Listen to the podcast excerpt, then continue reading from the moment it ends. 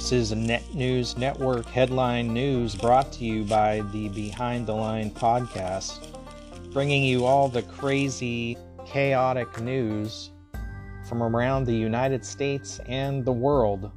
Tune in to what you won't hear the MSN talking about.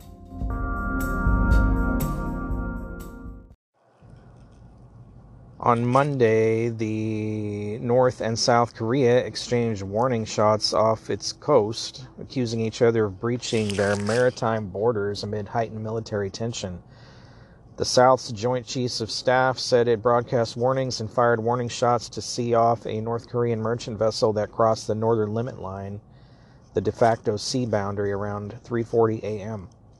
The North's military said it fired 10 rocket artillery rounds after a South Korean Navy ship violated the sea border and fired warning shots on the pretext of tracking down an unidentified ship, according to state media. We ordered initial countermeasures to strongly expel the enemy warship, a spokesperson for the General Staff of the North Korean People's Army said, according to the official KCNA news agency. The JCS called the North's move a violation of a 2018 bilateral military pact banning hostile acts in the border areas and urged it to cease consistent provocations and accusations. Since the 1990s, Pyongyang has been disputing the NLL drawn up at the end of the 1950 53 Korean War, claiming it should lie farther to the south. An official at South Korea's military said it had conducted a normal operation regarding the border intrusion and rejects the North's claim over the NLL. The latest exchange of fire came amid simmering tensions with the North with the North carrying out weapons tests at an unprecedented pace this year. In recent weeks, North Korea launched short-range ballistic missiles and hundreds of artillery rounds off its east and west coasts on several occasions in protest over the South's military activities. South Korea's troops kicked off their annual Hoguk defense drills last week, designed to run until October 28th and boost their own and combined ability with the United States to counter the North's nuclear and missile threats. As part of the program, South Korean naval forces said on Monday that they would stage four day exercises off the west coast, bringing together about 20 warships, including their Aegis equipped destroyer and U.S. assets such as Apache attack helicopters and A 10 strike aircraft. Pyongyang has angrily reacted to the drills, calling them provocations and threatening countermeasures. Seoul and Washington say their exercises are defensive and aimed at deterring the North. So, in response to this, the U.S. came out yesterday, I'm sorry, today, the United States will make full use of its military capabilities, including nuclear, conventional, and missile defense, to defend its allies, Japan and South Korea, U.S. Deputy Secretary of State Wendy Sherman said Tuesday as she warned North Korea against escalating its provocations. Why are we threatening nuclear weapons? Why is that the first thing the U.S. brings up? Sherman said North Korea's repeated firings of ballistic missiles and artillery in recent weeks were provocative military actions. North Korea has described them as practice runs for the use of tactical nuclear weapons. This is deeply irresponsible, dangerous, and destabilizing, Sherman said in talks with Tokyo with South Korean First Vice Foreign Minister Cho Hyun Dong. The two officials met ahead of three-way meeting with their Japanese counterpart on Wednesday. It will be the second in-person meeting of the three officials since conservative South Korean President Yoon Suk Yeol took office in May, signaling an improvement in difficult ties between Japan and South Korea. A year ago, Japanese and South Korean vice ministers declined to participate in a joint news conference after three way talks in Washington, leaving Sherman to make a solo media appearance. Sherman and said North Korea needs to understand that the U.S. commitment to the security of South Korea and Japan is ironclad. And we will use the full range of U.S. defense capabilities to defend our allies, including nuclear, conventional, and missile defense capabilities, she said. Cho, during his talks with Sherman, raised concern that a new North Korean nuclear weapons policy adopted in September increases the possibility of its arbitrary use of nuclear weapons.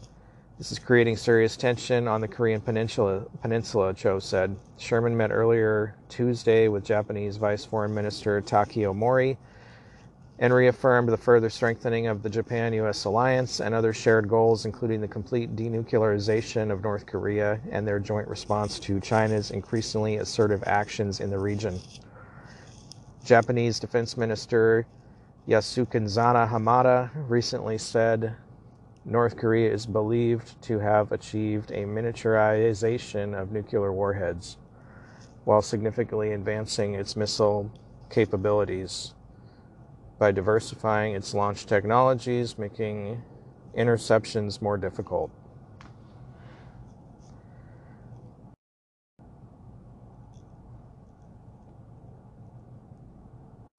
Japanese officials have also warned of a possible nuclear test by North Korea in the near future.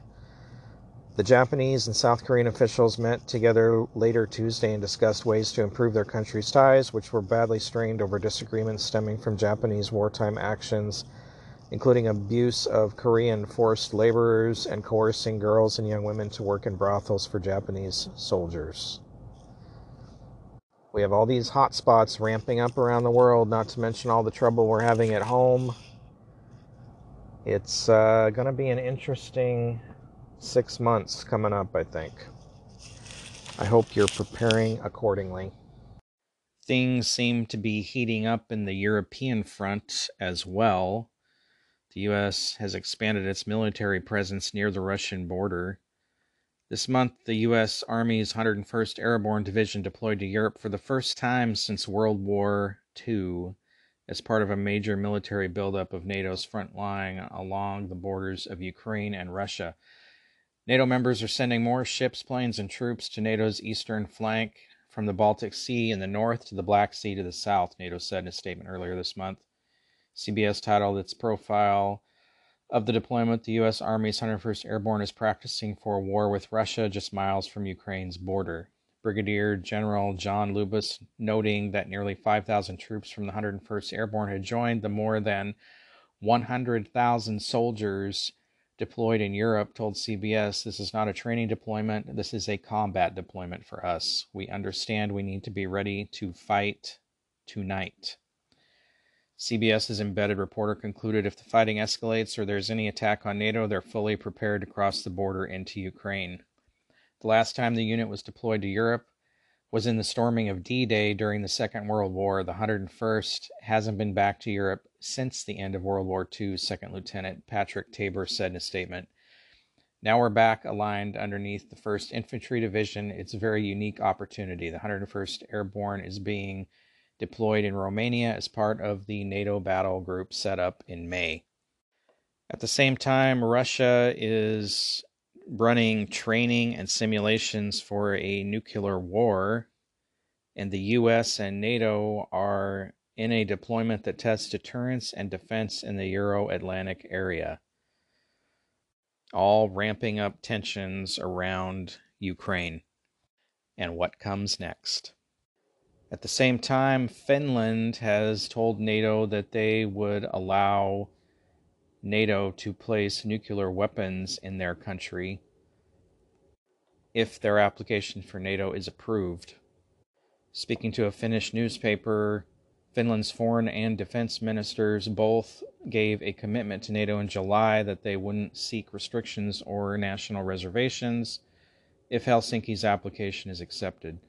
Foreign policy insiders told the news that this means NATO nuclear weapons could transit through or be based on Finnish territory.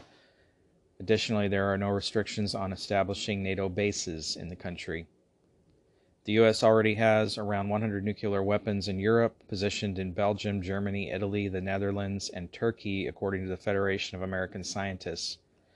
Britain and France, both NATO members, also maintain their own independent nuclear arsenals. Earlier this month, the Polish government also held discussions with the U.S. government about hosting U.S. nuclear weapons. Polish president claimed there is a potential opportunity for his country to engage in nuclear sharing. According to its website, NATO is a nuclear alliance which allows its nuclear arsenal to preserve peace, prevent coercion, and deter aggression.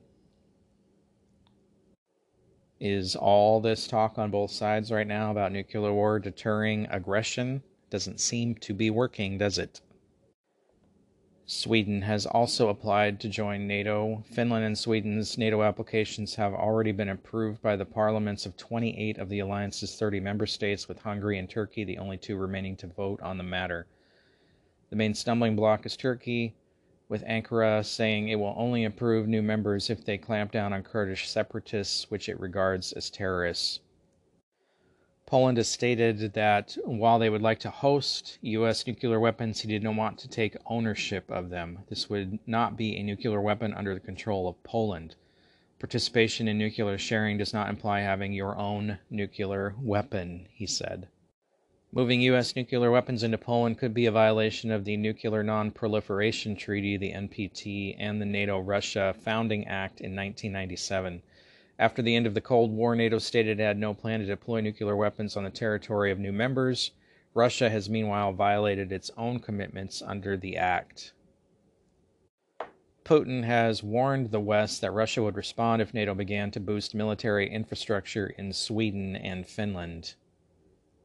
He told leaders of the Collective Security Treaty Organization, which includes Belarus, Armenia, Kazakhstan, Kyrgyzstan, and Tajikistan, that the enlargement of NATO was being used by the United States in an aggressive way to ignite security tensions. Putin said he had no problem with Finland or Sweden, so there was no direct threat from NATO enlargement that included those countries, but the expansion of military infrastructure into this territory would certainly provoke our response, he said what that response will be. We will see what threats are created for us, Putin said at the Grand Kremlin Palace. Problems are being created for no reason at all. We shall react accordingly.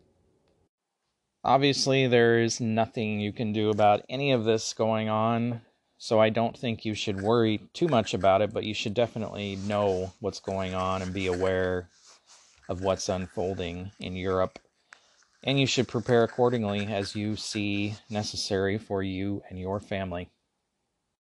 At the very least, all the tension over there could create and has created a lot of shortages and supply disruptions, even here in the US. So, again, prepare accordingly.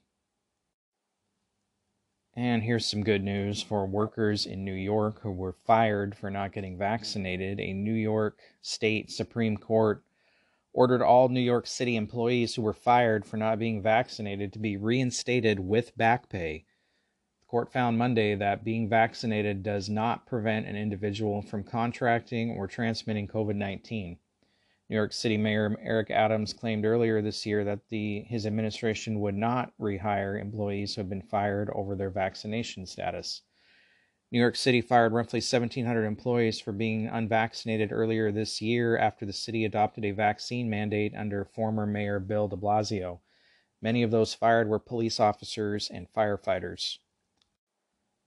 New York Fire Department Uniformed Firefighters Association President Andrew Ansbro and FDNY Uniformed Fire Officers Association President Lieutenant James McCarthy condemned Adams earlier this year after the mayor allowed an exemption to the vaccine mandate for athletes and performers, even as firefighters were still being fired over their status. The pair called on the city to expand the exception to all New Yorkers. We're here to say that we support the revocation of the vaccine mandate that the mayor announced on Thursday, McCarthy said. We think it should be extended as well. We support the revocation of the mandate for the athletes and performers that work in New York City. We think that the people that work for New York City should also have the mandate relocated for them. If you're going to remove the vaccine mandate for certain people in the city, you need to remove it for everybody in the city, Ansbro said. If you're going to follow the science, science is going to tell you there isn't any danger right now. And putting hundreds of firefighters, police officers, and other emergency workers out of work is not the best interest of the city. It's not safe. I'm sure the city will appeal this decision. Hopefully, it'll make its way to the federal Supreme Court where they can find a similar ruling on the matter, which can then go out to all the states in this country. Because unfortunately, so many of these big blue liberal cities fired a lot of good public safety workers, and you're seeing the results of short staffed police departments and fire departments all across the country. And here's a little story from New York. that goes along with the failing criminal justice system I've been talking about over the last several weeks. Also goes along with the shortage of police that also New York City is experiencing. New York City Mayor Eric Adams downplayed the city's latest subway attack, arguing that most New Yorkers use the system without issue. We're going to deal with the crimes that take place, and we're going to continue to work on those six felony crimes a day that we're witnessing, said Wednesday. He said Wednesday, the New York Post reported. Six, only six felony crimes in the subway system a day, huh? That's really hard to believe. But I know that 3.5 million people use our system every day without any encounters. Yeah. I can tell you just from my experience with the light rail system in Seattle that there are lots of incidents that occur every day. So I know the problem in New York is much worse. And there are many incidences that people just don't report because they know nothing's going to be done. Because they know there's no cops to come take care of it. And even if they did show up, there will be no consequences for the person who did whatever they did. In this incident, a Good Samaritan was stabbed on the number 6 train just ahead of 6 a.m. Wednesday at the Brooklyn Bridge City Hall. The 31 year old man was trying to break up a fight between two women when one of the women repeatedly stabbed him in the neck, shoulder, and arm, the New York Post reported. Adams said later that day he would contact the victim, describing him as an innocent person who was, from my understanding, trying to stop the dispute. Since 2020, there have been 21 killings in the subway system. The figure is more than the 20 murders recorded between 2008 and 2019 combined, according to the data. The data that the Democrats love so much. That's 21 killings in two years compared to 20 in 11 years prior to 2020. Anybody see a problem here? This is just the subway system. The mayor laid blame for the perception of fear among New Yorkers on the media last week during an interview arguing the media highlights reports of attacks on the front pages of your paper every day. Well, bro, it's not a perception, it's a fact because I just laid out the numbers and I know the mayor has those numbers too, but you know what? When you fire a bunch of cops and you don't have enough cops to put any in the subway system, then this is what you get. When you continually let criminals back out on the street without any consequences or jail time, then this is what you get. These are democratic policies in action. Well, I'm sure you've heard California Governor Gavin Newsom rail about cow farts and how they are polluting the planet and how cattle farms need to be reduced to reduce the carbon footprint. Now, a CNN climate piece is arguing that pets and their meat heavy diet are major contributors to climate change. Piece offered ways that owners can reduce their beloved animal's carbon paw print. It suggested pet owners reassess their pet's diet, offering lab grown meat and insect based pet foods as a potential option for them. The article also recommended making sure that pet products such as leashes, bags, toys, and bowls are recyclable, and also advised that potential pet owners maybe adopt smaller breeds to minimize climate impact. The piece opened with the statement Our four legged friends don't drive gas guzzling SUVs or use energy sucking appliances, but that doesn't mean they don't have a climate impact. In fact, researchers have shown that pets play a significant role in the climate crisis. Are you kidding me, dude? I mean, come on. Are you people gonna are you people that are on board with this? Are you really going to go along with this one? Are you not seeing the stupidity yet? CNN pointed to the products we buy for them that contribute to the climate crisis, specifically their food. The article stated their meat heavy diet is the biggest contributor to their carbon paw prints, which requires an abundance of energy, land, and water to produce. And the production of pet food emits huge amounts of planet warming gases. Okay, so those pet food factories are really polluting up the, the planet now. Citing a 2017 study, the outlet noted feeding dogs and cats creates the equivalent of around 64 million tons of carbon dioxide in the U.S. each year. That's roughly the same impact as 13.6 million cars on the road. It added that our furry friends formed a separate country. It would rank fifth in global meat consumption behind China, the US, Brazil, and Russia, according to the UCLA professor and author of the study, Gregory Okin. They are animals. What do animals in the wild eat? Are they vegetarians? No. They are carnivores. They have to eat meat. I, I I'm sort of at a loss to this idiotic stupidity that keeps coming out about this climate stuff and eating meat. Though bidding farewell to your best friends is not the answer, CNN said, owners just need to minimize their pets' environmental impact. One recommendation was to alter pets' diets. The piece described some new food developments on the market that are worth looking into, especially for dogs, including lab grown meat. Lab grown. When in past history have we decided that anything created in a lab was more healthy than the natural alternatives. Never. Eventually, down the road, it's going to come out these lab grown products cause cancer or have some nasty chemicals in them that cause other problems. And it, this is the way it always turns out processed foods, lab grown created products, there's always some sort of nasty side effect.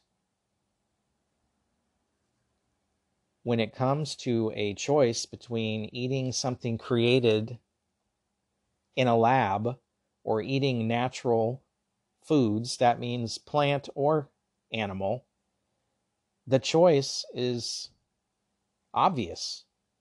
You eat natural.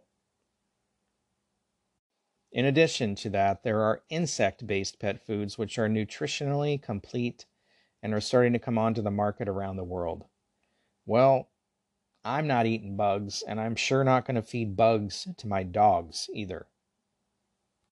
Lastly, the article recommended potential owners to adopt smaller pets for a smaller carbon footprint. The general rule is that larger pets will have a larger climate impact than smaller ones primarily because they need more food. So you might consider smaller breeds or species if you're aiming to minimize your impact on the planet. I feel sorry for people that read these articles and take them seriously. You must live in some kind of state of panic all the time. Like the the sky is going to fall on your house at any moment. You are going to be sucked off the planet when the atmosphere disappears. How do you take science seriously when stuff like this is being given to us? I don't know. Well, these uh, alternate food items are not just for your pets, they're also for you. I reported on the lab grown meat that is widely going to be sold by a major European meat distributor to fancy restaurants and high end grocery stores. Well, now the Daily Mail is reporting that Aldi, a European grocery mar- uh, supermarket, is considering stocking edible bugs and providing recipe kits for parents to prepare worms and crickets for their hungry children. Potential products in the range include sustainable cricket burgers as well as nuggets and mints. Yeah, just when you thought this couldn't get any more dystopian, the supermarket is involved with a TV game show in which insect farmers will pinch the bugs as pitch the bugs as the next big thing for Aldi, according to the report. One of the contestants, Aaron Thomas, commented, We're on a mission to change perceptions of insects as food. They're one of the most sustainable protein sources in the world. Thomas further claims that crickets contain more protein than beef, adding, We want to take bug consumption mainstream. If we're able to get in front of Aldi's audience, that would be an amazing opportunity. The move is the latest in a growing trend of pushing bug eating on the masses as a way of saving the planet. Recently, Canadian company the Aspire Food Group pledged to produce 9,000 tons of insects per year for human and pet consumption after completing construction of the world's biggest cricket food processing center. In addition to crickets, worms and maggots are also big in Europe. How about a weed side salad? And why not wash down your worm food with a tall, refreshing glass of sewage? In 2020, the World Economic Forum published two articles on its website which explored how people could be conditioned to get used to the idea of eating weeds, bugs, and drinking sewage water in order to reduce CO2 emissions. Yeah, speaking of that, like I've already seen articles from some of the big cities in the US where they actually do reuse sewage water, filter it, put it back into the drinking water system. And, you know, the article basically said uh, if the water smells or whatever, get over it, uh, that it's clean and you can drink it and that you just need to get used to it. This is modern society where drinking poop water and eating bugs. This is the modern world. Sounds so very modern. Oh, yeah, we might not have power or heat either, but you know, modern conveniences. A separate article published on the WEF website outlined how people can, can be conditioned to enjoy consuming food which on the surface looks or sounds disgusting. The Great Reset is about enacting a drastic reduction in living standards for the plebs, which will force them to put bugs, weeds, and sewage on the menu while the Davos elites continue to feast on the finest cuisine in their ivory towers. I don't know about you, but I'm not eating bugs. And personally, I think you're an idiot if you believe this garbage and go along with this. It's absolute insanity. And here's one question that goes unanswered about this bugs versus meat. How many bugs would you have to eat to feel full compared to one piece of meat? and think about how many bugs they would have to raise in order to provide enough to people to feel full. You can't tell me that a bug factory isn't going to have a carbon footprint as well. This just is not an option. I'm sorry. It's not. A nationwide shortage of amoxicillin is expected to hit local pharmacies. Amoxicillin, a commonly used drug for treating bacterial infection, is in short supply. Three of the top four makers of the antibiotics reported having supply constraints in the U.S. The liquid form of the drug is taking the biggest hit. It's coming. It is something that's going to happen, said Logan Whitfield, infectious disease pharmacist at a Marshfield Clinic pharmacy. Drug manufacturers have not reported exactly what is causing the shortage, other than it's due to supply constraints. Regardless of why it means there may not be enough to go around to everyone who needs it, especially children, manufacturers say the liquid form is the most scarce. I think what a lot of people are concerned about is their kids, right? We use amoxicillin for our kiddos a lot. They're getting sick a lot, especially with things like ear infections throat infections, maybe even some pneumonia, said Whitfield. Just one more shortage you can chalk up to the Biden administration you're not really hearing about. Amoxicillin is widely used for children when they're sick. This is a problem, like so many other problems we have right now.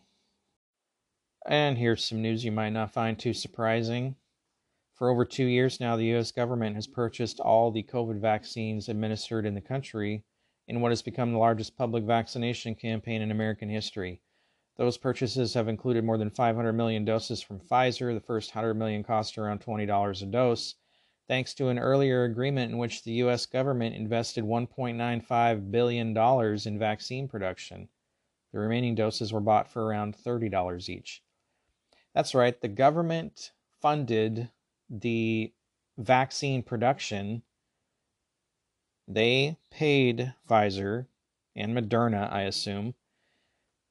And then, after they paid for the production of it, they turned around and bought the vaccines back from the company they paid to make them. Hmm. But once the US government supplies run out, likely in the first quarter of 2023, and COVID vaccines and therapeutics are moved onto commercial health platforms, Pfizer is able to hike up the price of its shots. The company announced on October 20th it intends to sell the COVID vaccine marketed under the brand name Comirnaty, okay, for $110 to $130 per dose. This is about four times the current selling price and 100 times the estimated cost of manufacturing the vaccine. Okay.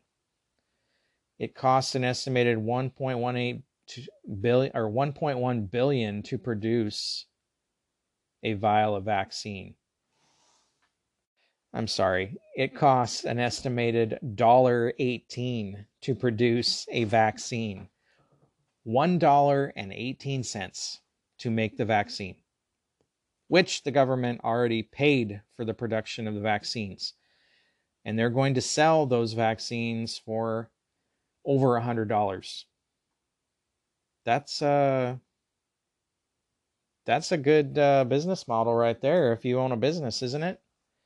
You're really ripping people off. Why are these pharmaceutical companies allowed to jack up the prices like this on medications? Why does the government allow it? Why are taxpayers funding the creation of these pharmaceuticals and then having to pay outrageous prices for them to buy them from the companies that we already paid to make them? Pfizer has not challenged the estimate, which would imply that the 2023 price represents a 10,000% markup over the marketing cost, but the company did provide an explanation for the price hike. There are key differences between an emergency and traditional model that increase the cost of making and distributing the COVID 19 vaccine, Pfizer told Quartz via email. These costs, the company says, include distributing through multiple channels and payers instead of one, as well as producing the doses in single vials which can be up to three times more expensive and run into the higher transportation costs.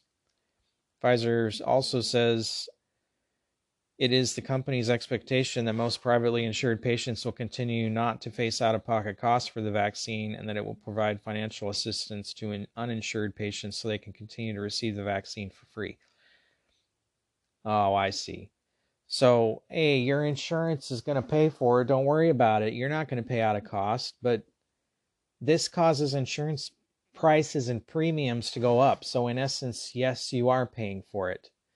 Because if the insurance company has to pay more for something that everybody's getting, then guess what? They're going to raise your rates or the rates that your employer pays for you to have insurance. All for a vaccine that does virtually nothing this is the biggest scam in history, and it just keeps getting bigger, doesn't it? Also, not surprisingly, the COVID 19 pandemic caused historic learning setbacks for America's children. All these big blue cities that sent your kids home for remote learning for a year, or in some cases, two years, where there was little or no oversight some of these kids didn't even have internet, don't have computers, don't have reliable internet. Did anybody do anything about the internet situation during all this? Nope. Not in my state, not in Washington, they didn't. These setbacks erased decades of academic progress and widened racial disparities, according to results of a national test that provide the sharpest look at the scale of the crisis. According to the Across the country, math scores saw their largest decreases ever. Reading scores dropped to 1992 levels. Nearly 4 in 8 10th graders failed to grasp basic math concepts. Not a single state saw a notable improvement in their average test scores, with some simply treading water at best. Those are the findings from the National Assessment of Educational Progress, known as the nation's report card, which tested hundreds of thousands of fourth and eighth graders across the country this year. It was the first time the tests had been given since 2019 and had seen the first nationally representative study for the pandemic's impact on learning. It's a serious wake up call for all of us. Peggy Carr, Commissioner of the National Center for Educational Statistics, a branch of the Education Department, said in an interview In NAEP, when we experience a one or two point decline, we're talking about it as a significant impact on a student's achievement. In math, we experienced an eight point decline, historic for this assessment. Researchers usually think of a 10 point gain or drop as equivalent to roughly a year of learning.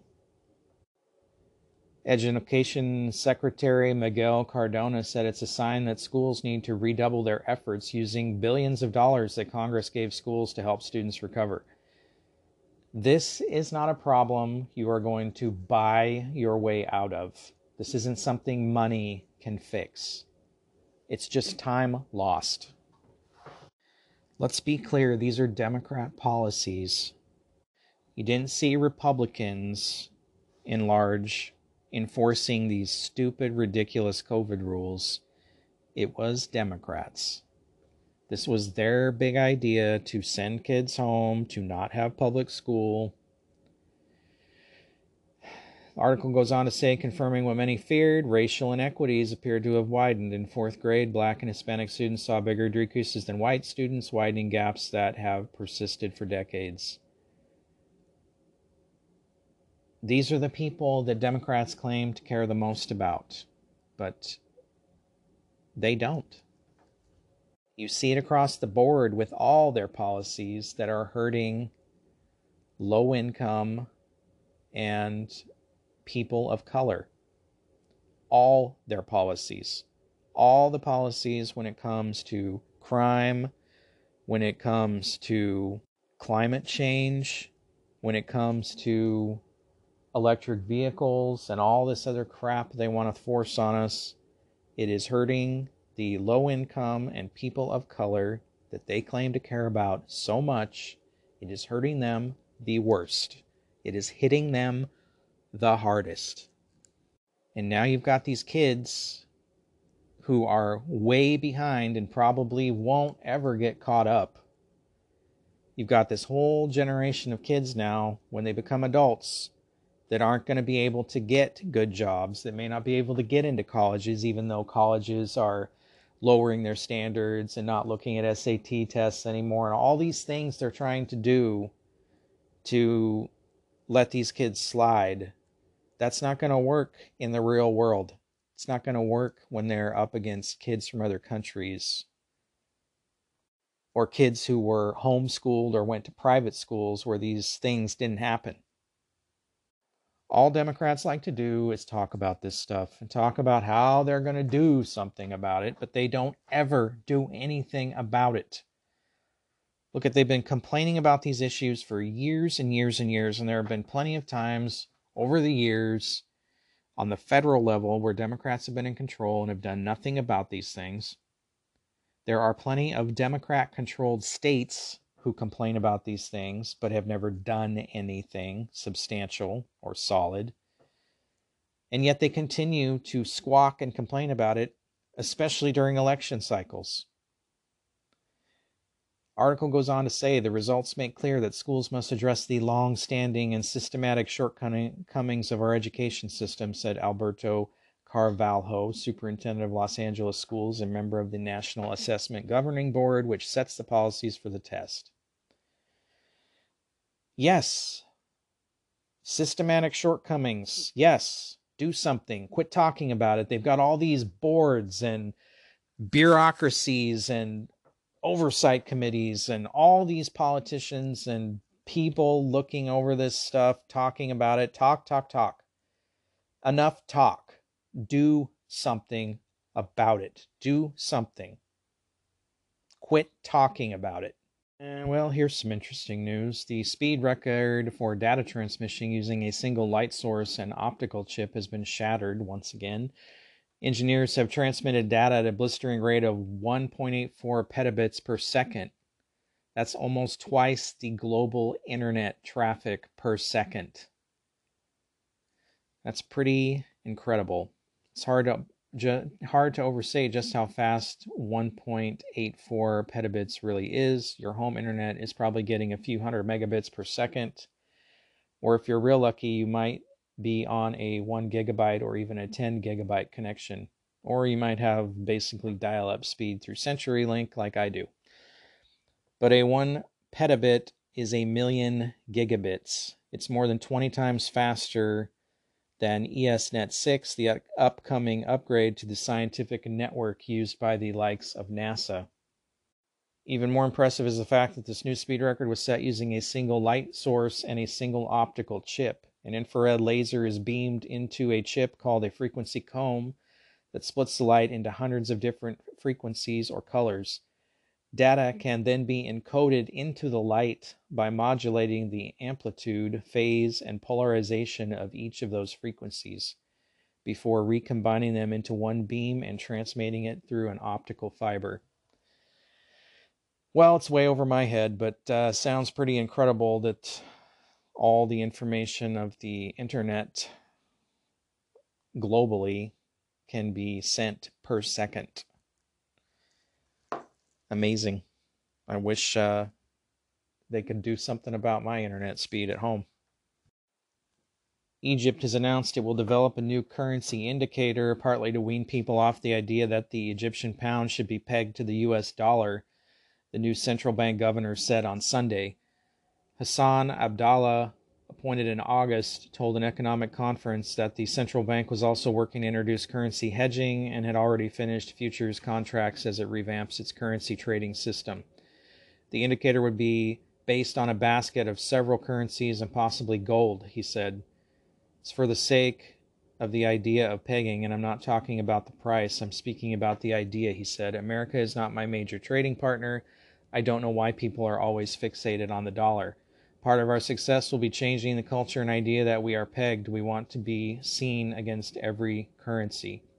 The Egyptian pound has been virtually fixed at about 15.70 pounds against the dollar for 18 months before the Ukraine crisis triggered a flight of billions of dollars out of Egyptian treasuries in a matter of weeks, prompting the central bank to devalue the currency in March and let it gradually weaken since then. Egypt, since March, has been negotiating a financial support package with the International Monetary Fund, which has long urged it to adopt a more flexible exchange rate.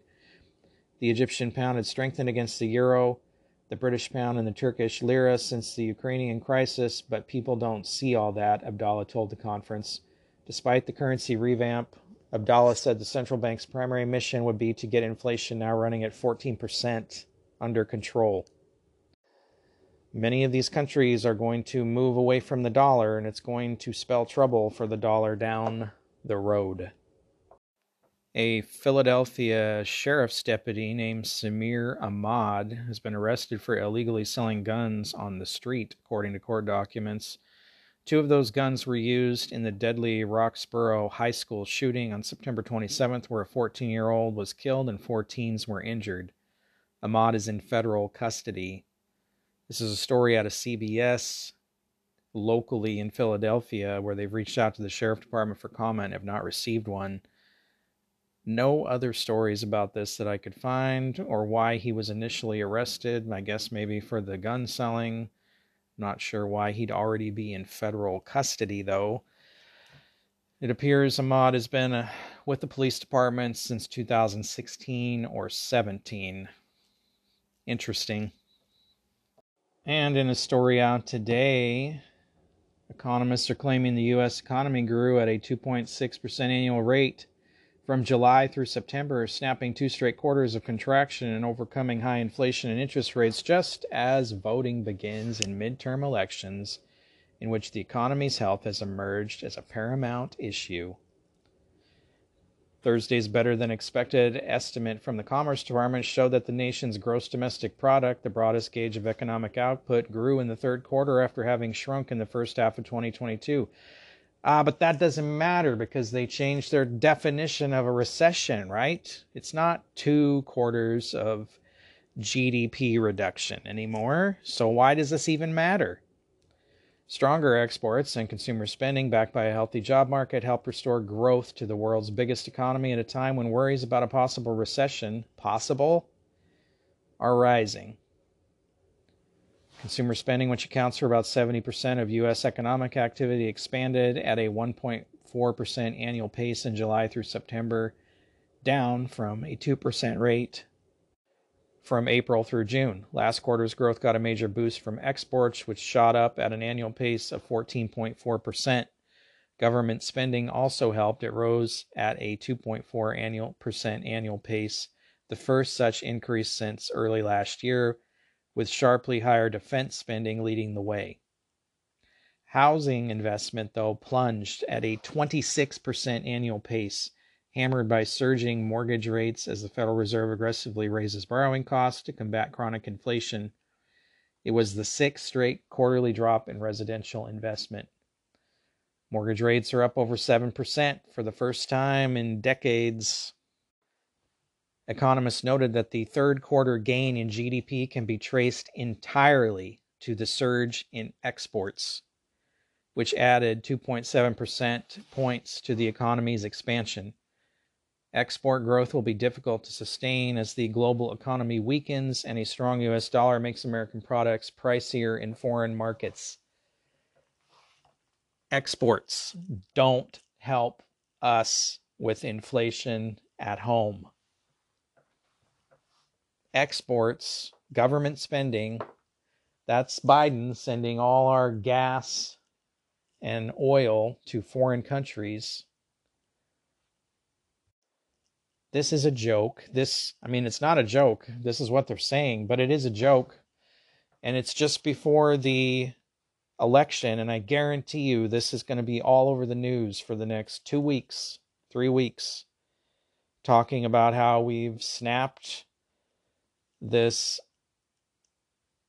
problem with our GDP and Biden's got us back on track. And you're going to hear all this garbage because this is how they get votes if you've paid your bills lately or gone to the grocery store lately, you know as well as I do, put gas in your car lately, that this is all garbage.